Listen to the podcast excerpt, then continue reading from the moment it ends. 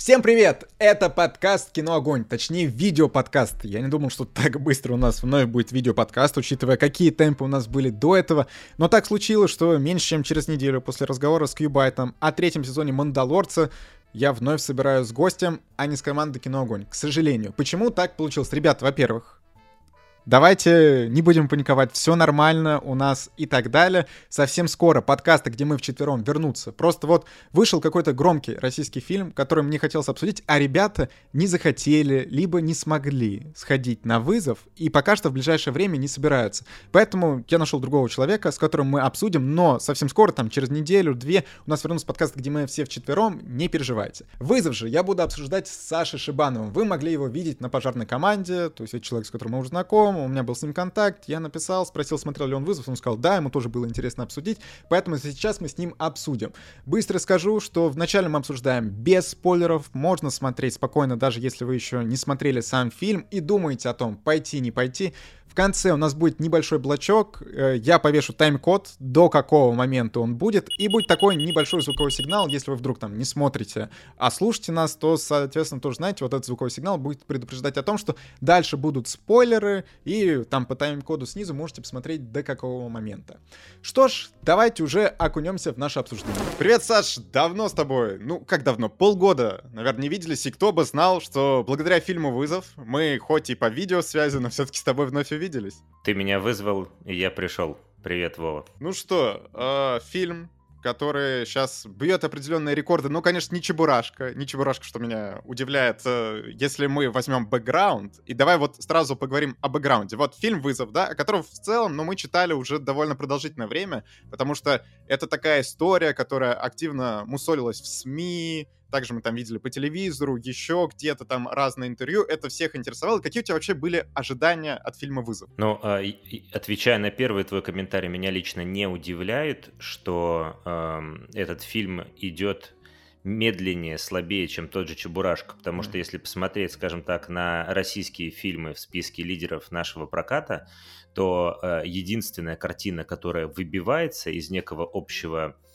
эм, как объяснить-то это? А, Общая тенденция. Из некого, да, общего тенденции. Это холоп. Вот я не очень могу понять, как бы, почему холоп зашел. Судя по всему, действительно, качество истории оставило неравнодушной. Ну, тема истории, качество фильма не оставило равнодушным зрителя. А так, э, это «Ирония судьбы 2», это «Сталинград» и это «Чебурашка». То есть это фильмы, которые бьют в нашу подкорку даже названием. И абсолютно очевидно, ты можешь не тратить э, баснословные деньги на рекламную кампанию, э, люди пойдут посмотреть, что это, если за этим стоят... Э, как минимум хорошие, скажем так, артисты, ну, то есть люди не зашкварившиеся. То есть если бы это был бы там условный, э, надоевший всем в определенный момент Данила Козловский или Александр Петров, э, окей, но когда там на экране там Хабенский, э, Э, Петр Федоров в Сталинграде и в Чебурашке там Гармаш, у которых более-менее э, хороший флер, как мне кажется, у, аудитории, э, люди идут смотреть, люди доверяют этому продукту, о, прикольно, меня пытаются вернуть в некое детство. А, ну и отлично собранный трейлер, вот у всех трех работ был. Э, собственно говоря, это работает. Смотри, мне кажется, ключевое тут еще это, что новогодние праздники, что вот о, тот же Чебурашка во многом собрал, потому что новогодние праздники, и там это а, пошло, ну да. что нужно сводить детей, плюс что Чебурашка был короче чем-то, а тот же вызов почти на час. Это, соответственно, больше сеансов можно впихнуть, э, соответственно, ты больше зарабатываешь.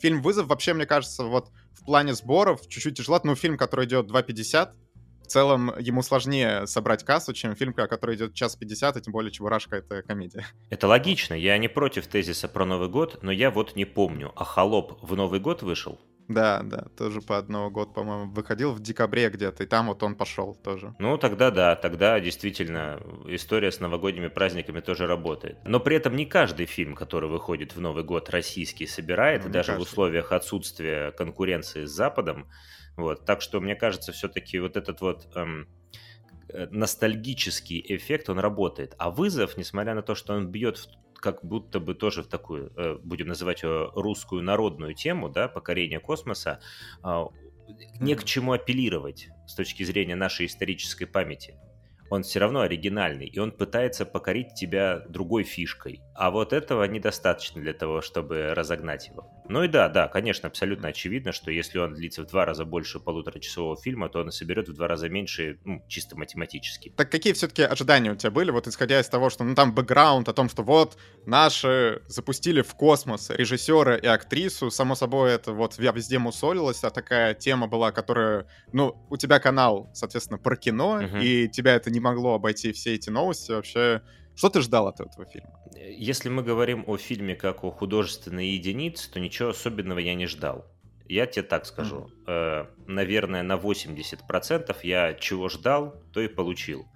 А если мы говорим о том, эм, чего я ждал от э, самого факта съемок фильма на МКС, то э, несмотря на то, что я, опять же, получил ровно то, чего я ждал, мне было интересно, насколько этот эффект сработает на меня в кинотеатре. То есть я представлял себе, что они там наснимали, вот, тем более были, mm-hmm. да, вот эти э, кадры с Пересильд, поющей э, нежность, нет, не нежность, она поет эхо, да, э, в, mm-hmm. на МКС, на Новый год их показывали по Первому каналу, э, как mm-hmm. часть промо компании фильма.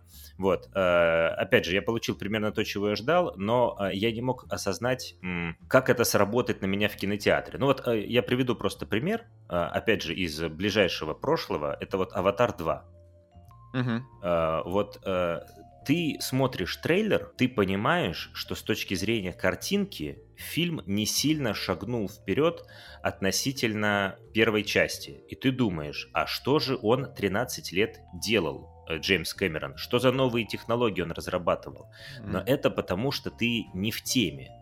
А если ты понимаешь, что физически снять подводные сцены э, с этими вот датчиками, как он делает, невозможно было раньше, и он придумал, как это сделать, не рисуя воду, да, грубо говоря, вот, mm-hmm. то ты впечатляешься. И когда ты сидишь, смотришь «Аватар 2», если ты в теме того, что это невозможно было снять до «Аватара 2», ты поражаешься сценам под водой. А если ты не в теме, как большинство зрителей, тебе вообще до лампочки на то, как это снимается, тебе кажется, что это все нарисовано, то тебя это не, не впечатляет.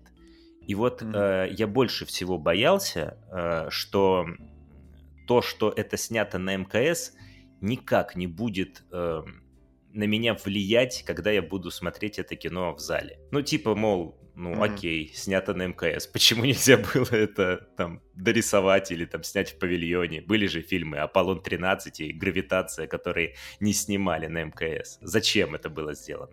Вот я вот этого больше всего боялся. Смотри, ну вот у нас дискуссия, я, соответственно, поэтому я тоже выскажу, а, какие у меня были ожидания, потому что вот, знаешь, э, я не могу сказать, что прям космос для меня это какая-то такая тема, которая меня супер возбуждает, хотя вот у меня есть определенный космический мерч, вот тут э, H&M, когда был еще в России, делал космический мерч, покупал, у меня да, даже, кстати, какой-то там мерч наш есть.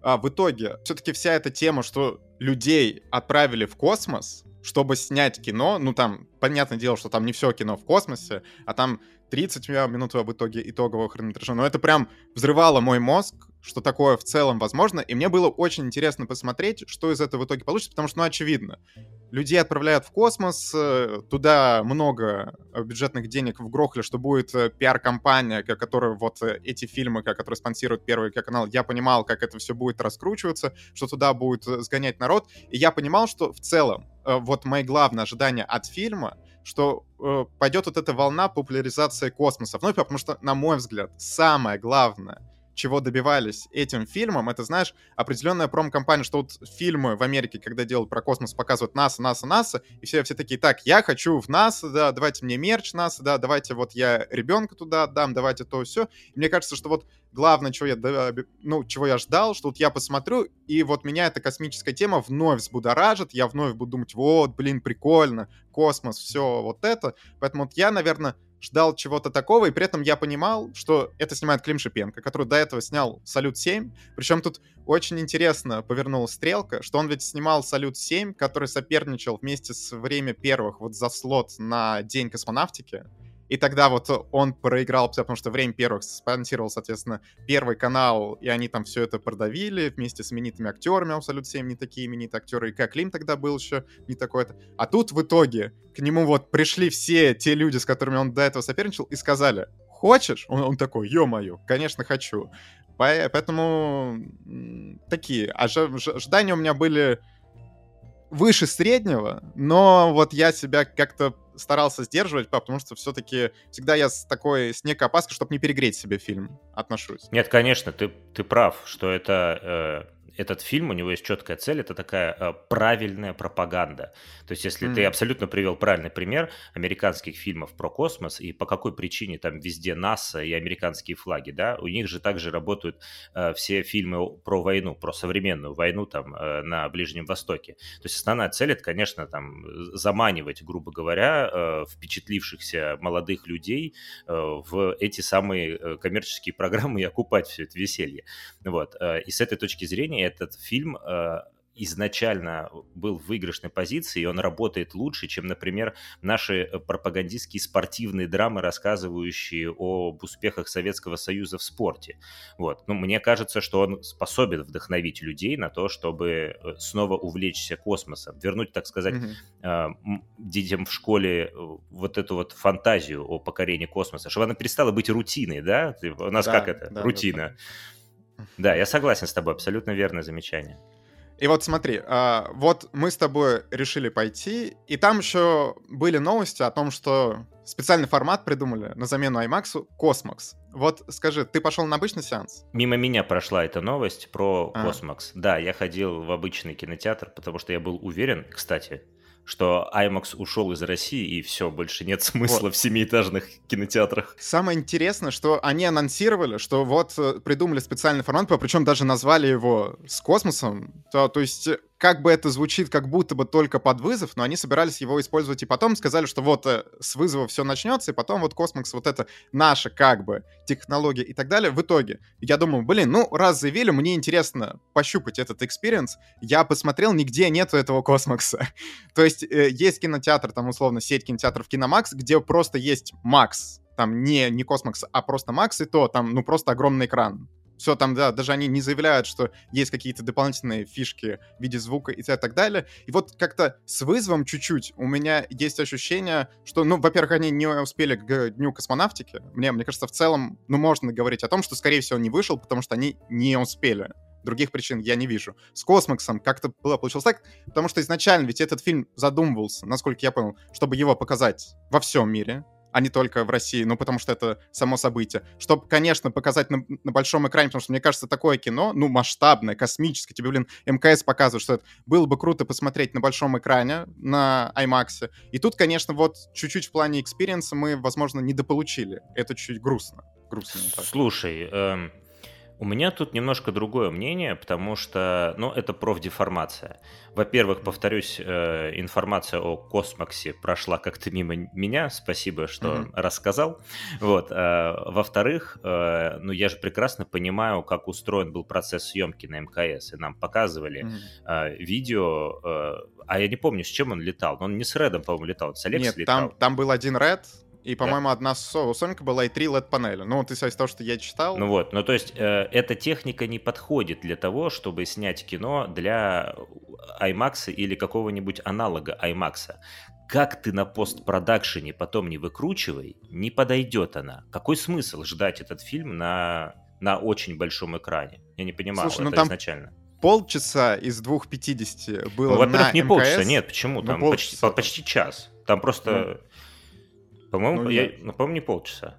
Ну, может, пол... ну, не знаю. Там просто сложно судить, потому что в, этих пол... в, в этом часе в космосе там же еще есть кадры, которые там не сняты. Ну, то есть... Вот, да. А там, на самом деле, по-моему, очень легко вот это определять. Вот где у Пересильд волосы, соответственно, развиваются, видно вверх, что вот они из-за при... отсутствия притяжения, соответственно, идут. Это снято в космосе. И, соответственно, ну, там видно. В, ну там нет, там по качеству картинки видно. Это знаешь, Ну как, и по как... качеству картинки, да, что оно, конечно, просаживается. Ладно, да. давай уже перейдем, соответственно, к обсуждению фильма. Тогда вот мы поговорили чуть-чуть водные.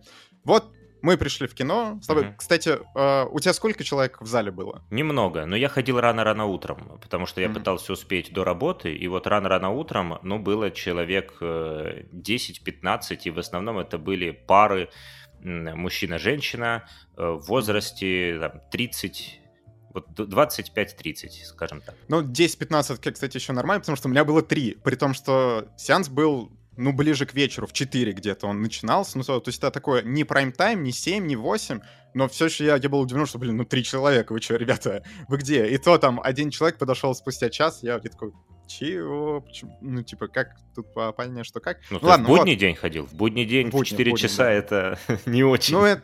Все, слушай, ну, со, смотри, учитывая, что у тебя утром было 10, да. а у меня в более хорошее время было 3-4, где еще там школьники могли пойти после школы, все это, ну, меня, меня чуть удивило. Ну, ну, ну ладно, знаю, да, я... Знаю. Я тоже делал, делал себе скидку на то, что вечером... Вот это, ребята, если вы ходили, напишите вообще, сколько у вас э, было человек на сеансе, мне потому что интересно, что, что как. Ну и вот, мы начинаем смотреть, нам показывают э, сцену в космосе, ну, которая снята не в космосе. Это uh-huh. вот уже графику мы видим.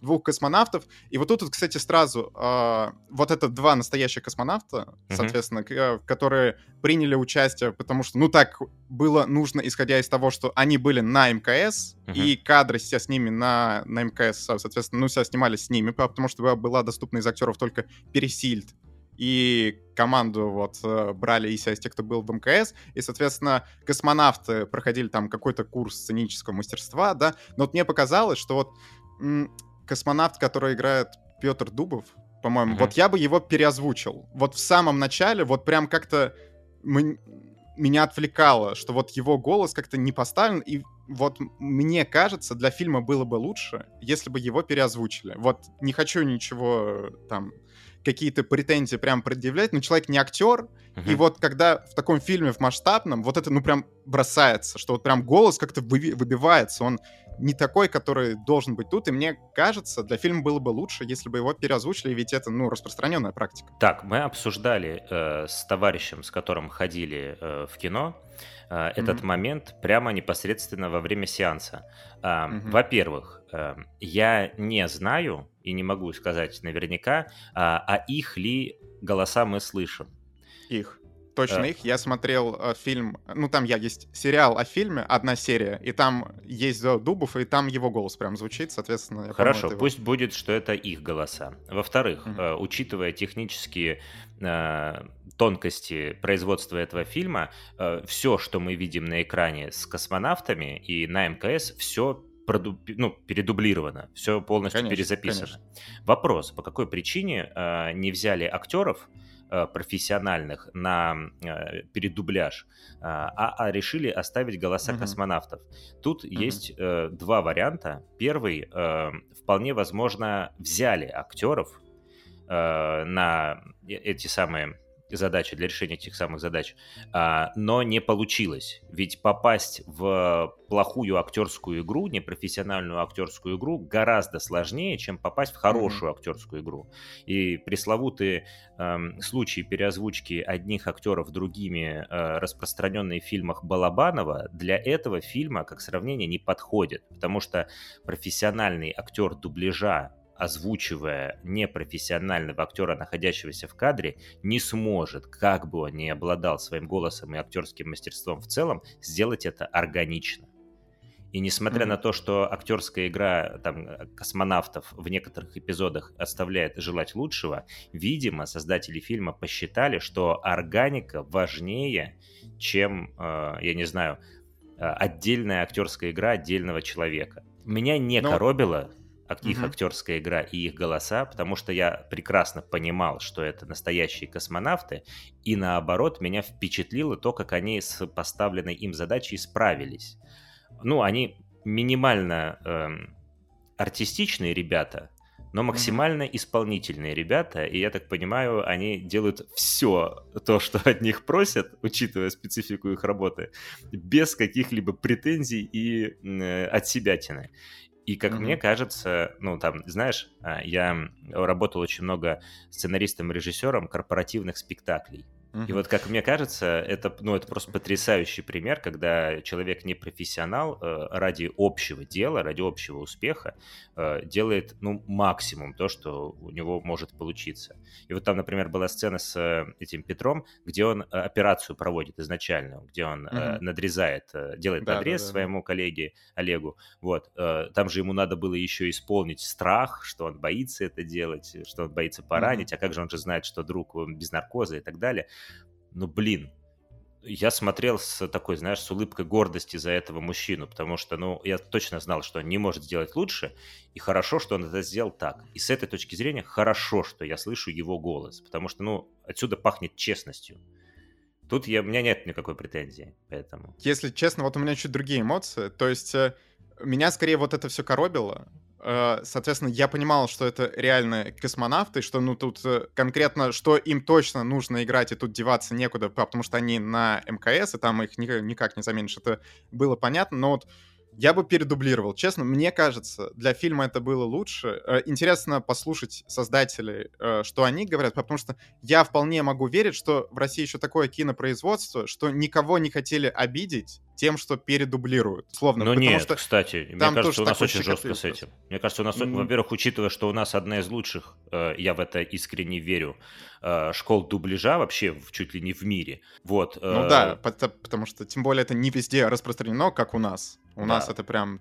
Да, да, я думаю, нет. Я думаю, что у нас с этим достаточно жестко. Ну, то есть вот тот же самый... Э, ой, я могу сейчас ошибиться, Бикович его фамилия, правильно? Или как? Да, да, Милош вот, Бикович, да. Ми, Милош Бикович, да. Ну, то есть он просто привык к этому, он живет вот в этих вот условиях, что мы не слышим, как он говорит на самом деле. Вот. Э, ну, сейчас уже... И как бы, так. не, мне кажется, чем-чем, а этим у нас э, не брезгуют. Ладно, тут, допустим, не, не будем взрываться, иначе мы так фильм не обсудим. Mm-hmm. Тут у нас чуть э, разделились э, наши впечатления от того, что как. Потом, соответственно, мы видим э, жизнь Пересильд, э, ее героини, а точнее, на Земле. Нам чуть-чуть дают предыстории, что, чтобы там не сразу нас погружать вот в, в эти события, что мы посмотрели на космонавтов, все поняли их проблему. Теперь нам дают чуть-чуть жизнью Пересильд, э, показывают ее жизнь с дочерью, и что вот она одна воспитывает. Вот жизнь Пересильд на Земле, мне показалось, что, ну, как-то слишком базово все. То есть не дали ничего интересного. Вот есть вот эта ветка с тем, что у ее дочери есть какие-то проблемы, которая, правда, как-то мало того, что очень странно разрешается, она еще какая-то, ну, не нужна. Ну, просто до- добавили, да, можно сказать, какого-то мяса сюжету, потому что, ну, нужно были хоть какие-то проблемы в начале, хоть какой-то конфликт, добавили вот этого прокурора, который потом вылилось в довольно такую комичную ветку. Но в целом, я бы сказал, вот до того, как э, персонаж Пересильд и Биковича отправляются в Роскосмос, ну, фильм прям разогревается минут 15, что не то чтобы это интересно смотреть, при том мы очень много видим, как Пересильд передвигается на метро. Мне кажется, Климу очень понравилось в тексте снимать метро, и он такой, блин, а давайте еще метро подснимем. И у нас, по сути, склейки, где там, я не знаю, вот персонаж Пересильд говорит, что ей ну, нужно там из э, локации А в локацию Б добраться, и мы все смотрим, знаешь, это как заставка в видеоигре. Вот в Человеке-пауке так, когда ты из пункта А в пункт Б телепортируешься, нам показывают, как он едет на метро. И тут точно так же. Я, блин, я, если честно, в зале чутья выпал с этого решения. И вот, наверное, до того, как начинается ветка в Роскосмосе, я бы сказал, ну, как-то так все очень медленно разогревается. Как тебе вот вообще начало, которое на Земле? Ну, э, давай, во-первых, про метро, пока мысль ага. не ушла. А, мне очень понравилось это стилистическое решение, потому что mm-hmm. мы же говорим про быт человека и быт большинства из нас, особенно людей, mm-hmm. живущих в большом городе, состоит из постоянного блуждания по городу э, в общественном транспорте и смотрения в окно. А потом он рифмует это с тем, что она летит на необычном транспорте и смотрит в окно на абсолютно необычные вещи. Mm-hmm. И как, мне показалось, что с точки с авторской точки зрения это гениальная рифма. И поэтому там так много сцен в метро. Это при- прикольно, ну прям, ну очень много. Ну то, то есть я с первого раза да, понял, а он там три, да. три раза эту сцену а повторил, бы не сра... прям один в один, по сути. Но, но она бы не сработала, если бы она была один раз. То есть тебе нужно показать, mm-hmm. что это быт, это ее рутина. А в чем ее состоит рутина? Она едет на работу, она едет с работы в школу, из школы домой, из дома на... ну и так далее. Все это на метро. Понимаешь? Ну, то есть для нее это ее э, ракета ежедневная, это метро, а ее космос это Москва. Вот. А у людей, а, к которым она э, едет, спасать которых она едет, у них абсолютно другое представление о бытии. Они, наоборот, uh-huh. вот этого не видят, понимаешь? Они там живут uh-huh. по 300 uh-huh. дней, ну, я очень утрированно. Ну, вот. Да. Э, и это, я говорю, вот это мне очень понравилось, на самом деле, а, в отличие от многого всего другого. А, что касается э, всей сюжетной э, линии с всей Прокурор. драмы Пересильд. Нет, я сейчас не буду а. говорить конкретно. Ну да, и про прокурора в том числе.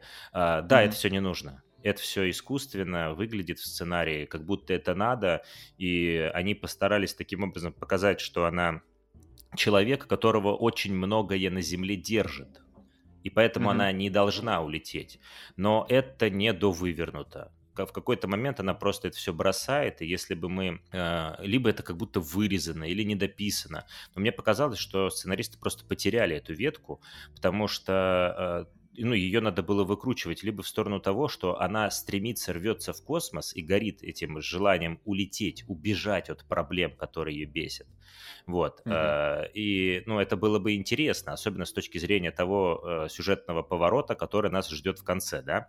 Вот. Да, да, Значит, это, это было бы интересно. А так это просто, смотрите, у нас есть персонаж, которого на Земле держит очень многое, но он улетает в космос, потому что что?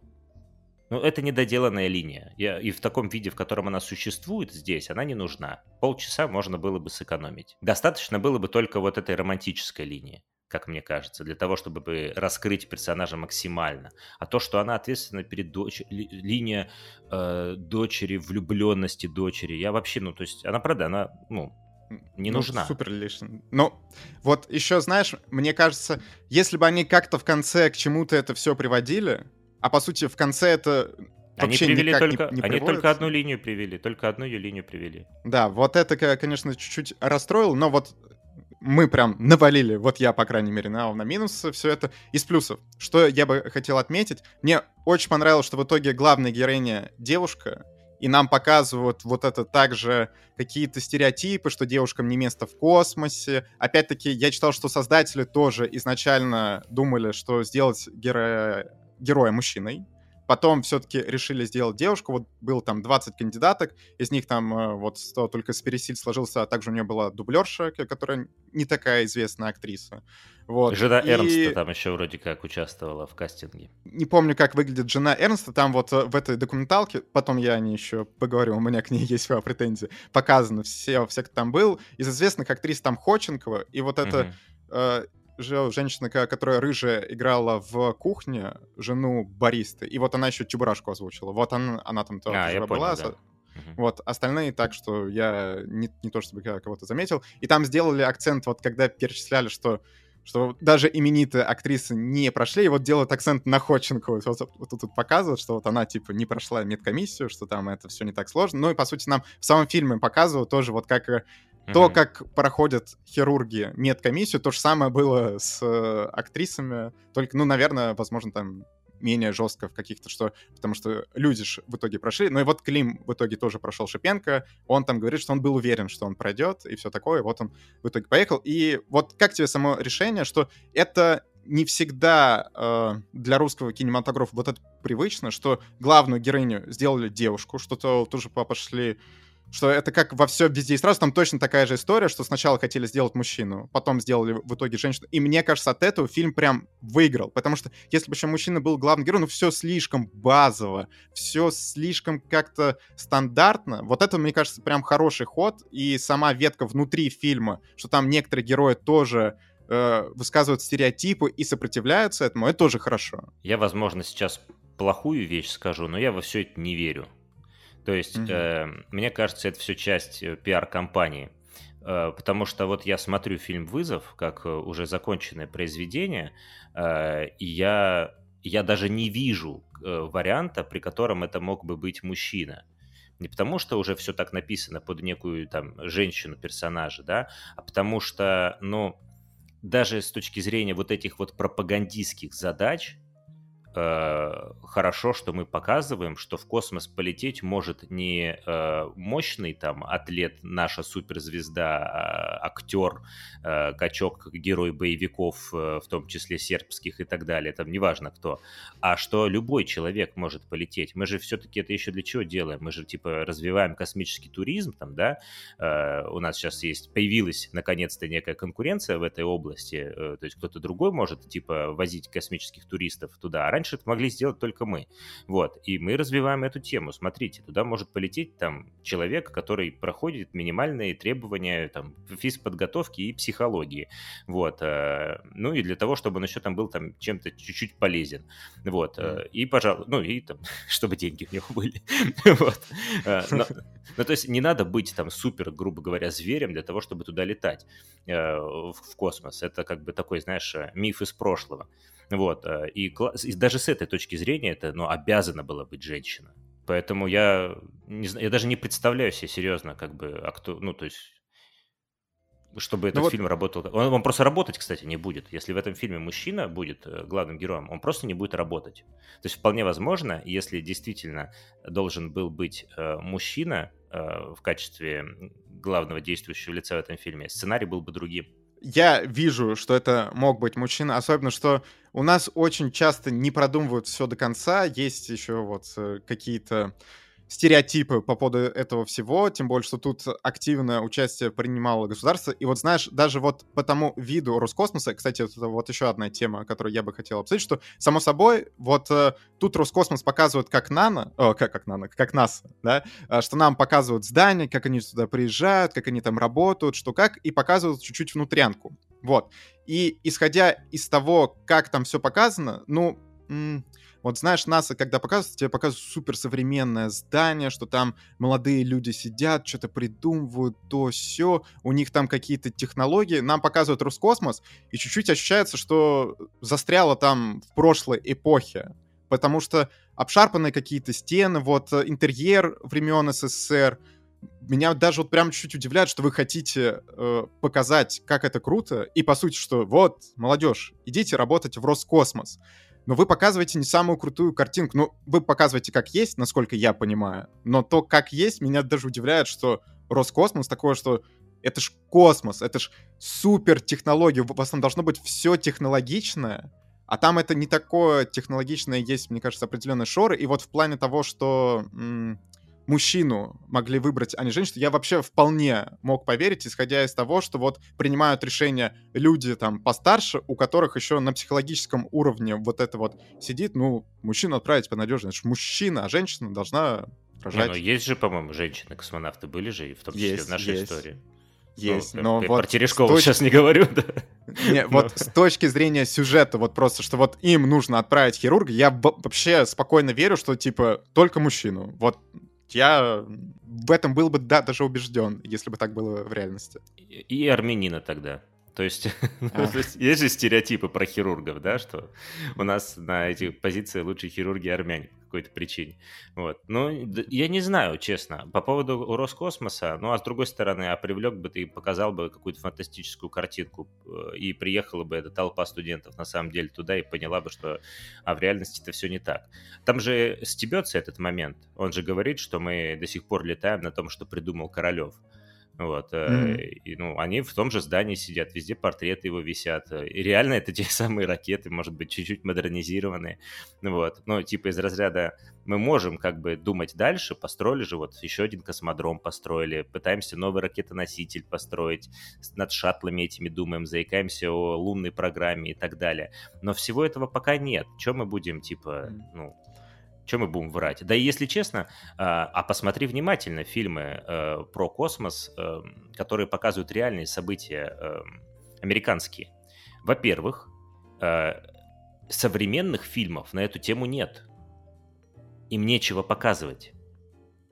Ну, какой-нибудь только... марсианин. Это выдумка. А ну, они на Марсе. Нет, стоп, я, я не про то, что по реальным событиям. Там тоже вот показано НАСА. Так, так и интервью, ну так, если э, ну... мы разговариваем о гипотетическом э, полете человека на Марс, следовательно и ЦУП, и все, что на Земле контролирует этот полет, действительно выглядит э, не так, как выглядит прямо сейчас в НАСА, а лучше фантастически, ну более фантастически. Ну вот с точки зрения маркетинга, историю. Вот с точки зрения маркетинга, там все выглядит более привлекательно. Вот тут вот Э, я говорю вот а просто... фантастика. Ну, все равно, вот слушай, сейчас... А посмотри, вот извини, У извини. меня совсем недавно, сейчас, извини, Давай. построили, да, точнее, модернизировали поликлинику. И да. поликлиника выглядит в 15 раз лучше, чем сам Роскосмос. Почему? Вот тебе не кажется, что ну, у нас очень многие здания сейчас довольно современные, в том числе государственные, а тут Роскосмос, ну типа ну, сколько денег туда убухано. Они не могут сделать модернизацию какую-то, и благодаря этому, опять-таки, вот они хотят сейчас все это популяризировать, в том числе, но они вбухали много денег, чтобы это с помощью кино популяризировать. Мне кажется, что стоит и условия труда тоже как-то я, я, с тобой, я, я с тобой сильно не согласен. Ты противоречишь э, сам себе с той точки, как мне кажется, с той точки зрения, что э, есть два жанра. Все, что про космос, э, не так. Э, то, что кино про космос, не обязательно э, означает, что это кино фантастическое. Это, во-первых, может быть кино историческое, а во-вторых, это может быть кино, грубо говоря, там современное, там актуальное, там, ну то есть mm-hmm. простое жанровое кино просто на такую тему. Дальше давай думать о том, что нам показывать. Если э, понятно, что есть пропагандистская задача, грубо говоря, воспитать э, желание в современных детях э, в этой стезе себя развивать. Понятно это делать. И ты можешь э, различными рекламными ухищрениями э, этого добиваться, типа показывать картинку чуть вкуснее, чем она есть на самом деле. Но а, если у тебя медицина, например, и спорт развиваются действительно невероятными темпами даже в твоей стране, даже прямо сейчас. Каждый год что-то меняется в эм, особенностях физподготовки спортсменов. Там, например, эм, этот э, манеж футбольного клуба «Торпеда» новый, это какое-то чудо просто. Я не говорю там про то, что в Краснодаре понастроили. И в следующие mm-hmm. там 10 лет эм, люди, э, футбольные специалисты придумают еще что-то круче. И фитнес-залы, и спортивные залы будут выглядеть еще круче. Там это развитие происходит нон-стопом. В космосе не так. Не каждый день придумывается новая технология в освоении космоса. Это если мы говорим про реальность. Нельзя по щелчку пальцев через два года улететь на Луну или на Марс и на новом супер-мега-шаттле это сделать. Поэтому там, в отличие даже, например, от фильмов на военную тематику, где мы там видим новый танк или еще что-то, там все это развивается медленнее. И если мы говорим про фильм, задача которого еще и показать то, что мы, Россия, прямо сейчас можем отправить э, хирурга на МКС и провести э, там э, подобную операцию, то есть, ну, я очень утрированно, mm-hmm. да, то есть мы прямо сейчас mm-hmm. можем в теории, если понадобится это сделать, то зачем mm-hmm. тебе врать о том, что на Земле у тебя будущее? Так а покажи, тебе не, как, не, не нужно как врать. есть. То есть я так... не предлагаю вот э, Климу Шипенко что, что-то менять. Я говорю, что проблема в самом Роскосмосе, в том плане, что вот они хотят популяризировать это все. Почему не начать с того, что вы создадите условия и потом ну, покажете, они... какие у вас замечательные условия? Не, если мы говорим про Роскосмос, да, Дмитрий Рогозин же у нас является продюсером этого фильма, как нам и рассказывают идеи вместе с Эрнстом. Да, да. Да, а. Ну вот они, пожалуйста, они очень долго строят Восточный. И вполне возможно, помимо Восточного, есть еще много разных административных зданий, которые они строят. Я просто уверен, что там пока нечего показывать. Ну вот это, на мой взгляд, проблема, что это не проблема фильма и Клима Шипенко, это проблема Роскосмоса и самой идеи, как вот Нет, это Нет, я думаю, делать. что это проблема, в принципе, этой самой индустрии. И я уверен, что в Соединенных Штатах это такая же проблема. Если бы мы сейчас снимали фильм о том, как в 2025 году русские космонавты летят на Луну и высаживаются наконец-то, и находят там американский флаг и доказывают, что американцы все-таки были на Луне, а, нам бы показали какой-нибудь суперсовременный мега-хайтековский ЦУП или там супер классную новую ракету и так далее. Ну, то есть нам бы показали развитие этой, э, э, этой отрасли в технологиях как минимум. Но мы говорим о сегодняшнем дне. И я не зря сказал, что если мы говорим о сегодняшний день, то же самое НАСА, например, а, не участвует в разработке таких фильмов или в Америке не делают такие фильмы про сегодняшний день, прямо сейчас, потому что нечего показывать. То есть вполне возможно, они думают точно так же, как ты, и не делают потому что понимают, а что мы им покажем? Здание на мысе Канаверал, которое было построено в 60-х годах, оно же не изменилось, они его никак не переделали. Понимаешь, поэтому они показывают историческое кино про то, как mm-hmm. э, группа афроамериканских женщин запустила... Э, кого там они запустили? Нила Армстронга или кого они там запустили? Или первого, первого космонавта, я забыл, как у них звали. Не Нил который... Армстронг, да. Нет, не Армстронг, это первый, который на Луну высадился. Ну, который на да, так, нет, а они, там запускают, целом... они там запускают первого своего космонавта, я забыл, кого зовут. Ну, я а, тоже не помню. Не суть, я просто потому что, ну, э, э, это проблема всей индустрии. Я думаю, что mm. ее ну, невозможно по-другому сейчас сделать вообще во всем мире. Китайцы разве что какие-нибудь или европейцы могут показывать, потому что они реально это построили там вчера. Ну, я очень условно. И у них это выглядит современнее, чем у нас или у американцев. Ладно, давай не будем закапываться. Опять-таки, вот у меня мысль, что э, здание модернизировать не такая большая проблема, но ладно, все, ушли. Но я, кстати, уверен, этого... что здание, которое показывали в фильме, это не здание Роскосмоса. Это больше похоже на... Не знаю, что это. Ну, чуть-чуть похоже на универ какой-нибудь тоже. Ну ладно, все. Э, давай пойдем э, дальше. Вот у нас э, сама вот эта космическая история и с тем, как э, вот персонаж Пересильд, Биковича приезжают в Роскосмос и начинаются вот эти тесты, начинают придумывать, как вообще вот спасать этого космонавта. Мне нравится, что там есть нерв. Опять-таки, в целом, за этим смотреть довольно увлекательно. И, опять же, вот э, Клим прокачался в комедии, и его то и дело тянет в какие-то комедийные ветки, потому что, ну вот там развивается вот эта ветка с прокурором, которая, ну, абсолютно uh-huh, комедийная. Uh-huh. Ветка с матерью, там тоже очень много комедийного. И в целом вот в таком драматичном фильме довольно много так или иначе комедии. Uh-huh. Я бы, ну, в минус это не отправил. В целом мне нравилось, что, ну, довольно уместный юмор. Он дает себе чуть-чуть выдохнуть, и потом опять мы смотрим за драматичностью, что как. Шутка про Илона Маска, ну, правда, так это... Вот она забавная, что про армянского космонавта как раз-таки и про Илона Маска. Но я есть чуть-чуть э, ощущение, что вот э, вставлена она потому что должна быть там. Ну, не то, что прям... Да, ну нет, она, она, она менее клюквенная, чем то, что урину пьют на американском блоке. Э, это, да, это было вообще такое. Ну, в общем, что юмор тут в целом мне понравился. Тут Клим, ну, с точки зрения комедии у меня нет претензий. Вот э, вся вот эта ветка с космосом до космоса мне тоже понравилась. Потом, соответственно... А, хотя, ну, давай с тобой поговорим. Вот как тебе вот эта ветка до того, как они отправились в космос, все, что происходит в Роскосмосе, соответственно? Слушай, у меня э, два соображения по этому поводу. Первое, э, ну, э, Правда, это разговор может быть надолго, я постараюсь максимально быстро. Мне mm-hmm. не понравилось, что в этом фильме очень много штампов, но это не жанровые штампы, а это прям плагиат. То есть что такое жанровый штамп? Это когда драматургия тебе подсказывает, что что-то должно произойти, что да, вполне возможно, ты видел в другом фильме, и зрителя сбивает, э, ну, как сказать, память в нем ворошит именно сам факт произошедшего, а не то, как это произошло. А штамп — это решение то, какими стилистическими или эм, драматургическими средствами ты показываешь то или иное решение. Ну вот начало самое, да, по какой причине получил травму э, этот космонавт. Но это же очевидный плагиат с гравитацией. Но, mm-hmm. это, но я не могу это назвать никаким другим словом. Но вот как ты мне сейчас не скажи о том, что ну, есть ведь много же фильмов, где метеорит падает на Землю. Они же все начинаются одинаково с того, что кто-то увидел, что метеорит летит на Землю. Нет, ребят, там это жанровый штамп, потому что это фильмы про то, как метеорит падает на Землю. А тут это mm-hmm. фильм про то, как операцию в космосе делают. И он мог получить свою травму любым другим способом, по любой другой причине, согласен, а не согласен, как в гравитации. И вот история в самом Роскосмосе, когда туда приезжают хирурги, но она ну, но надо быть слепым или идиотом, чтобы не понимать, что это...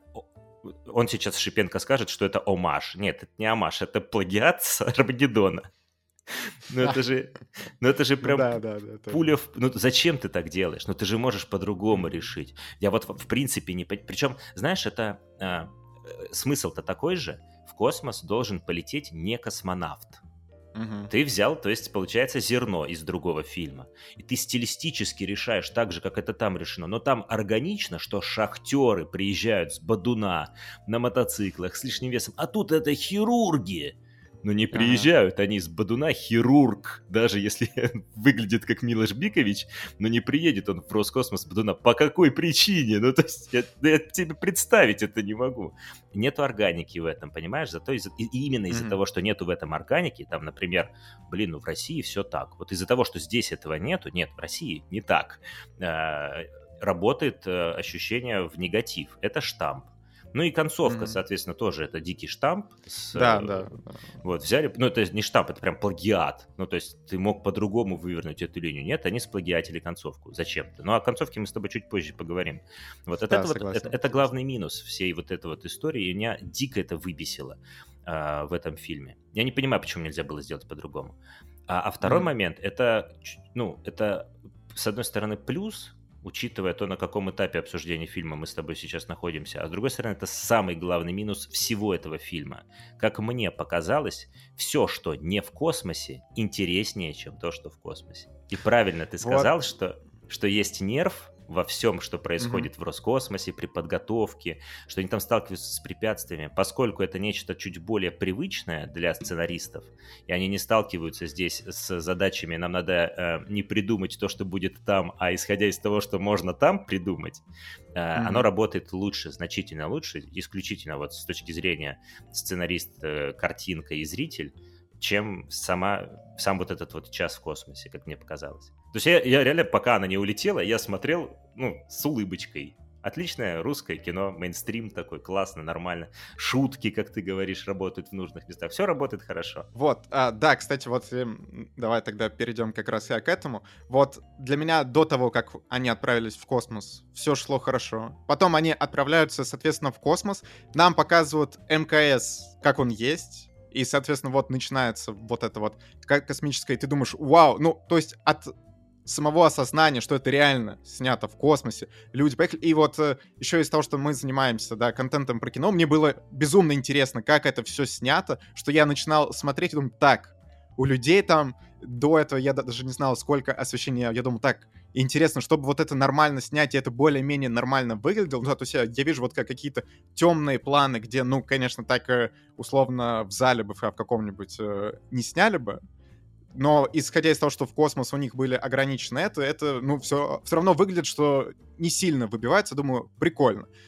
А сюжет, который нам показывают на МКС, ну, до того, как она сделала операцию, еще вот да, нормально, нормально, что вот она туда приезжает, мы тоже сталкиваемся с точно тем, что я понимаю ее эмоции, что она боится, опять-таки она прилетела, вот туда. И потом перед операцией у нее вот этот мандраж, я абсолютно понимаю. Вот сама операция тоже, ну, там есть определенный нерв, а потом как отрезала. Вот все, что после операции, а после операции еще 30 минут, 30 минут абсолютно, которые нужно было ужимать как можно скорее, а они начинают вот это что закрывать ветку с ее мужем. Я понимаю, что им нужно закрыть эту ветку, но мне кажется, это нужно было двигать до операции как-то, придумывать какие-то другие темы, либо это намного быстрее делать, потому что все, что вот после операции, прямо снижает мое впечатление от фильма. Если, ну, на МКС я еще могу понять, что все это есть, потому что вы отправили людей в космос,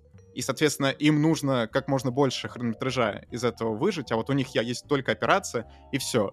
Вот, но ну, то, что после космоса, чуть позже обсудим, там у меня еще больше претензий. Но вот сама космическая часть, да, вот, которая снята на МКС, нам показывает мкс без прикрас. То есть мы, uh-huh. мы видим, что там реально очень мало места, uh-huh. и все это. И вот есть определенный сюжет с операцией, и то, что после операции, как то вообще вот ко всему этому отнесся? Ну, я начну э, чуть раньше, чем когда она прилетает на МКС. Э, мне очень понравился один шот, э, когда ракета взлетает. Это возвращаясь к вопросу о том, зачем было снимать кино на натуре, так скажем, тратя баснословные деньги, э, подвергаясь э, невероятной критике простых граждан и так далее мол, э, какая в этом э, культурная ценность для искусства кино. То есть, когда ты спрашиваешь э, у Джеймса Камерона, зачем он тратит миллиард долларов, он говорит, я создаю технологию, с помощью которой будущие поколения будут делать кино. Mm-hmm. А тут непонятно. Ну, то есть, как будущим поколениям поможет то, что ты на МКС слетал кино снять. Вот. Ну, то есть, это не несет в себе никакой полезности именно для искусства. И вот когда ты про это думаешь, и вот ты видишь кадр, шот, Э, с взлетающей ракетой. Мы видели очень много раз, как ракеты взлетали э, в кинематографе. В Аполлоне 13, если я не ошибаюсь, даже архивные кадры взяты. В Интерстеллар там архивные в перемешку с э, компьютерной графикой. Mm-hmm. Чаще всего это некая компьютерная графика, как в каком-нибудь Армагеддоне. Вот. Э, в нашем кино э, тоже, скорее всего, компьютерная плюс архивные. Ну, есть же много уже разных точек, с которых mm-hmm. можно это mm-hmm. снять. Так вот, тут есть шот, когда я не понимаю, с чего это снято, но видно, что это не графика. Когда ракета э, пролетает, э, когда камера установлена параллельно Земле, и перпендикулярно взлетающей ракете, mm-hmm. и мы видим, как ракета проходит э, весь путь от пика своего до э, кончика огня перед камерой, mm-hmm. и только после этого камера очень неуклюже поднимает угол вслед за ней для того, чтобы ее проводить в открытое небо. И вот этого шота я раньше не видел в кино такого. Э, и он натуральный, и если я вот видел что-то похожее, то оно было не натуральным, оно тоже как бы впечатляло, вот ракета проходит и так далее, мы могли максимально крупно ее рассмотреть, а тут за счет того, что натуральный, он очень сильно впечатляет этот шот. И mm-hmm. вот с этой точки зрения, как минимум, вот мы добавили в копилочку кино, непонятно кому это нужно, но мы добавили шот, которого раньше не было в mm-hmm. подобном кино. Дальше мы переносимся в космос, и я сижу, смотрю, и я думаю, вот они э, уже летают по МКС. Я сижу и думаю, а что в этом необычного? Ну, то есть, зачем это было снято в именно на МКС? Тут реально, ради, кроме того, что мы видим, как реально устроен МКС, а не видим некое представление об МКС кинематографистов.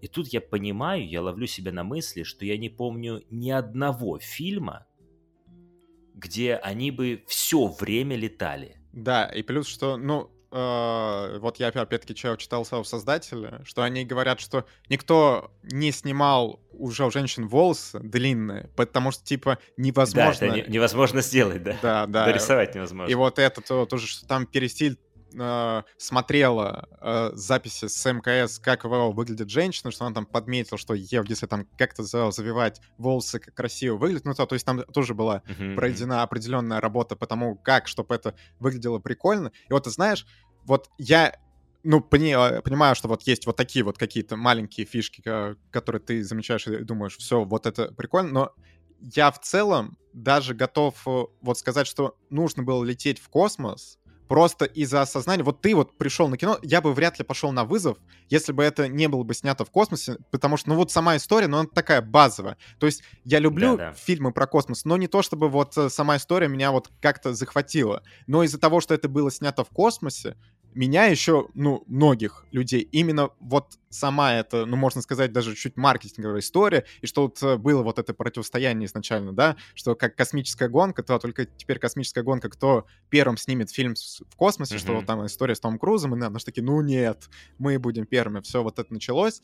А, я бы, наверное, даже из-за этого сказал, что можно сделать так, тем более вот все говорят про то, сколько денег на все это потрачено, типа вызов дороже Чебурашки на 300 миллионов рублей. 300 миллионов рублей по текущему курсу даже не 5 миллионов долларов.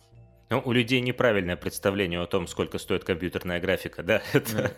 И в целом вызов, если вот мы переводим на доллары и типа скажем, что вот американское кино там с бюджетом 15 миллионов долларов, типа все, все скажут, что это малобюджетное кино.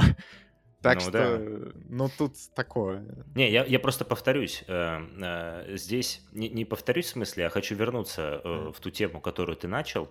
Э, хорошо, вот я сижу, смотрю, и я действительно ловлю себя на мысли, что в американских фильмах, ну вот эталонный фильм про космос, как вот я вот я знаю, где все происходит вот в этих узких декорациях. Такой э, Дасбот из мира космоса. Это mm-hmm. вот э, э, Апока... э, Аполлон 13. Вот. Я понимаю, что они либо пристегнуты очень часто, либо они имитируют, что они летят, я вижу, что они не летают, либо эти кадры занимают мало времени, в них много монтажа. Но длинного пролета, минутного, понимаешь, с хореографией внутренней, uh-huh, чтобы uh-huh. человек летал, ну я это, ну я не помню этого, ну не было такого. И с этой точки зрения, конечно, и ты понимаешь, что и не будет. Ну то есть потому что единственный способ это сделать натурально, естественно. Это запустить человека в космос. Но ты даже это нарисовать не сможешь. Либо это будет стоить дороже, чем запустить человека в космос. Вот. И вот это, конечно, с одной стороны впечатляет, и с другой стороны, теперь, когда они там летают туда-сюда, я понимаю, почему этот кусок настолько скучный, настолько длинный, они смакуют это. Иначе вопрос, mm-hmm. а нахрена мы это все делали? Ради да, там этом... трех шотов, да? Вот, нет, вот это конкретно мы делали ради вот этих шотов, а не для того, чтобы историю рассказать. И поэтому эта история с операцией смотрится так э, не остросюжетно, у нее есть такой провис, такая она длинная, потому что они смакуют сами кадры. Повторюсь, mm-hmm. возвращаемся к референсу «Аватар». Но почему мы так долго смотрим на то, как они плавают? Потому что ради этого все затевалось. Ну, то есть это было физически невозможно сделать раньше. Ты смотришь, ты посмотрел «Аватар 2», ты раскритиковал этот фильм за его сюжет, за его скучность, за его продолжительность и так далее. А потом ты смотришь трейлеры «Русалочки», и ты думаешь, я вернусь и посмотрю еще раз «Аватар 2». Ну, потому что ну, это выглядит ужасно. Все, это уже невозможно. Невозможно смотреть «Аквамена», понимаешь? Невозможно смотреть «Русалочку» после того, как ты посмотрел «Аватар 2». Mm-hmm. Сделай так же натурально, я буду верить. А так это все, это до свидания. Вот. И тут то же самое. Они смакуют вот эту штуку. И это знаешь, как что мне напомнило? Я был в Сочи э, с детьми. Нет, не в Сочи. В парке Сказка я был под Новый год с детьми. Mm-hmm. И там я впервые был вот в этом кинотеатре, который ты шлем надеваешь, и ты вот внутри э, 360 градусов, внутри какого-то вот документального фильма про природу. Слушай, я настолько был впечатлен, как это как это выглядит, это же просто красивый шот, то есть красиво снятая природа. Течет река, или там mm-hmm. солнце заходит э, за, гора, э, за горами, а перед нами красивый луг. Но вот именно потому, что ты находишься внутри вот этого впечатления, ты переживаешь эмоции, которые художественное кино даже с красивым шотом тебе не передаст. И вот, вот я думаю, что вся эта история затевалась ради вот этого. Вот почему нельзя, отвечая на твои ранее заданные вопросы, было показывать хотя бы элемент фантастичности, элемент крутости всего этого. Ты должен посмотреть, насколько вкусна та жизнь, которая есть прямо сейчас. И они говорят, смотри, она летает на складе, по складу. Бочки какие-то, чуть ли не эти, не кеги пивные. Вот, ну то есть там какой-то мусор летает, они в банках, э, нету этих тюбиков, да, они да, едят да, из, да. из простых банок. То есть ты ломаешь все стереотипы о том, насколько романтичен и красив космос. Но и в этом и есть прекрасность этого самого. Я бы вклинился, вот ты сейчас как раз говоришь про склад, и что вот они там, да, даже шутят про то, что международный космический склад, э, как, как он переводится МКС.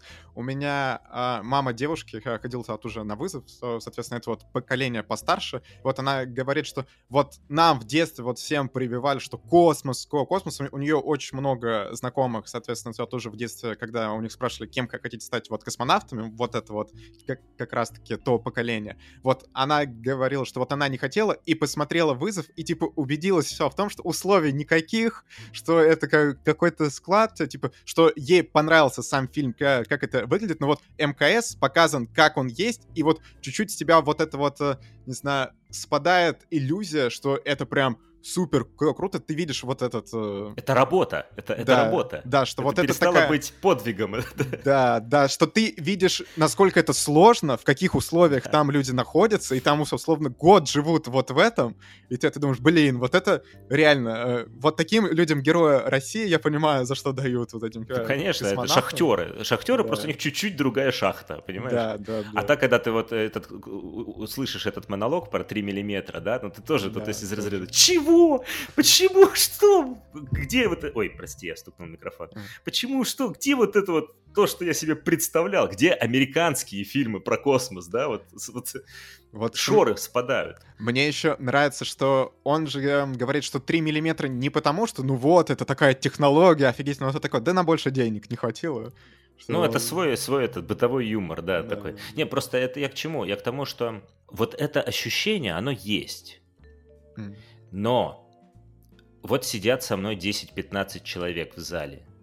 И я понимаю, что я знал об этом фильме, я там следил за этим фильмом, а из них, вот я смотрю на их лица, вот это просто люди, которые там пошли mm-hmm. в кино, или там еще что-то, сидят попкорн едят, там пиво пьют в зале. Вот, ну, то есть вот, вот такие вот люди. Я уверен, что им до лампочки на то, как это было снято, что это было. Ну, понятно, что, может быть, нет, вот, но мне кажется, что есть и такие. И они сидят, смотрят на это, и вот именно с точки зрения того, что из себя представляет это конкретное кино как аттракцион, угу. вот он-то и не работает. Вот, я, кстати, тоже хотел с тобой это обсудить, потому что вот мы смотрим с точки зрения, что вот мы всю вот эту подноготную знаем, и опять-таки, что мы анализируем, как это было снято, что нам это все взрывает мозг, а да, с точки да. зрения обычного зрителя, наверное, вот тот сюжет, что там есть, и то, вот даже в моем представлении проблема не только в сюжете, а в то, сколько идет фильм, и там спокойно полчаса вырезая, и фильм становится лучше. Да. Вот в этом, мне кажется, есть определенная проблема. И вот, кстати, вот ты вот говоришь, что многие люди не знали, это тоже еще одна проблема. Вы отправили людей в космос. Я это бы... не важно, это, это не важно. Вов, просто, ну, да даже если ты каждому принесешь рекламку и как рекламку пиццы повесишь на дверь, люди прочитают, это, это не важно, потому что кино — это инструмент, который он развлекает. Согласен. Но вот моя мысль в, в конце была в том, что вот я бы чуть-чуть позже еще про маркетинг, вот прям 5 минуток поговорил, там очень много просчетов от создателей, просто гигантское количество. На мой взгляд, вот они проделали большую работу, но в плане маркетинга сколько же там недоработок.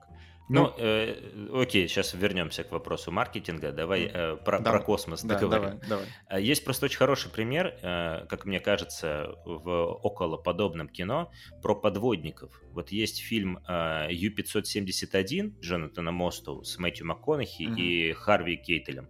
Это очень крутое кино э, с точки зрения э, саспенса. Это ну, очень классный военный боевик в котором э, ужасное количество э, исторических ляпов, несоответствие всего того, за что можно ругать классическое американское кино про Вторую мировую. Ну, то есть прям стереотипный э, фильм с этой точки зрения. Вот. Но именно как аттракцион это очень крутое кино. А есть немецкий фильм Вольфганга Петерсона «Лодка», который идет, он, по-моему, часа 4 идет.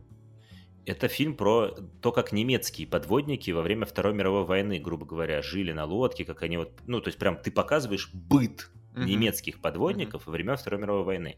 И вот там, с точки зрения исторической правды, с точки зрения исторического соответствия, там прям но это чуть ли вот прям вытащи его и сделай его документальным фильмом, его можно там как учебник показывать. И он, э, он же, по-моему, даже в американской э, вот этой вот библиотеке искусства он там занимает какое-то определенное место, как типа шедевр, ну то есть mm-hmm. он считает шедевр, но его очень тяжело смотреть.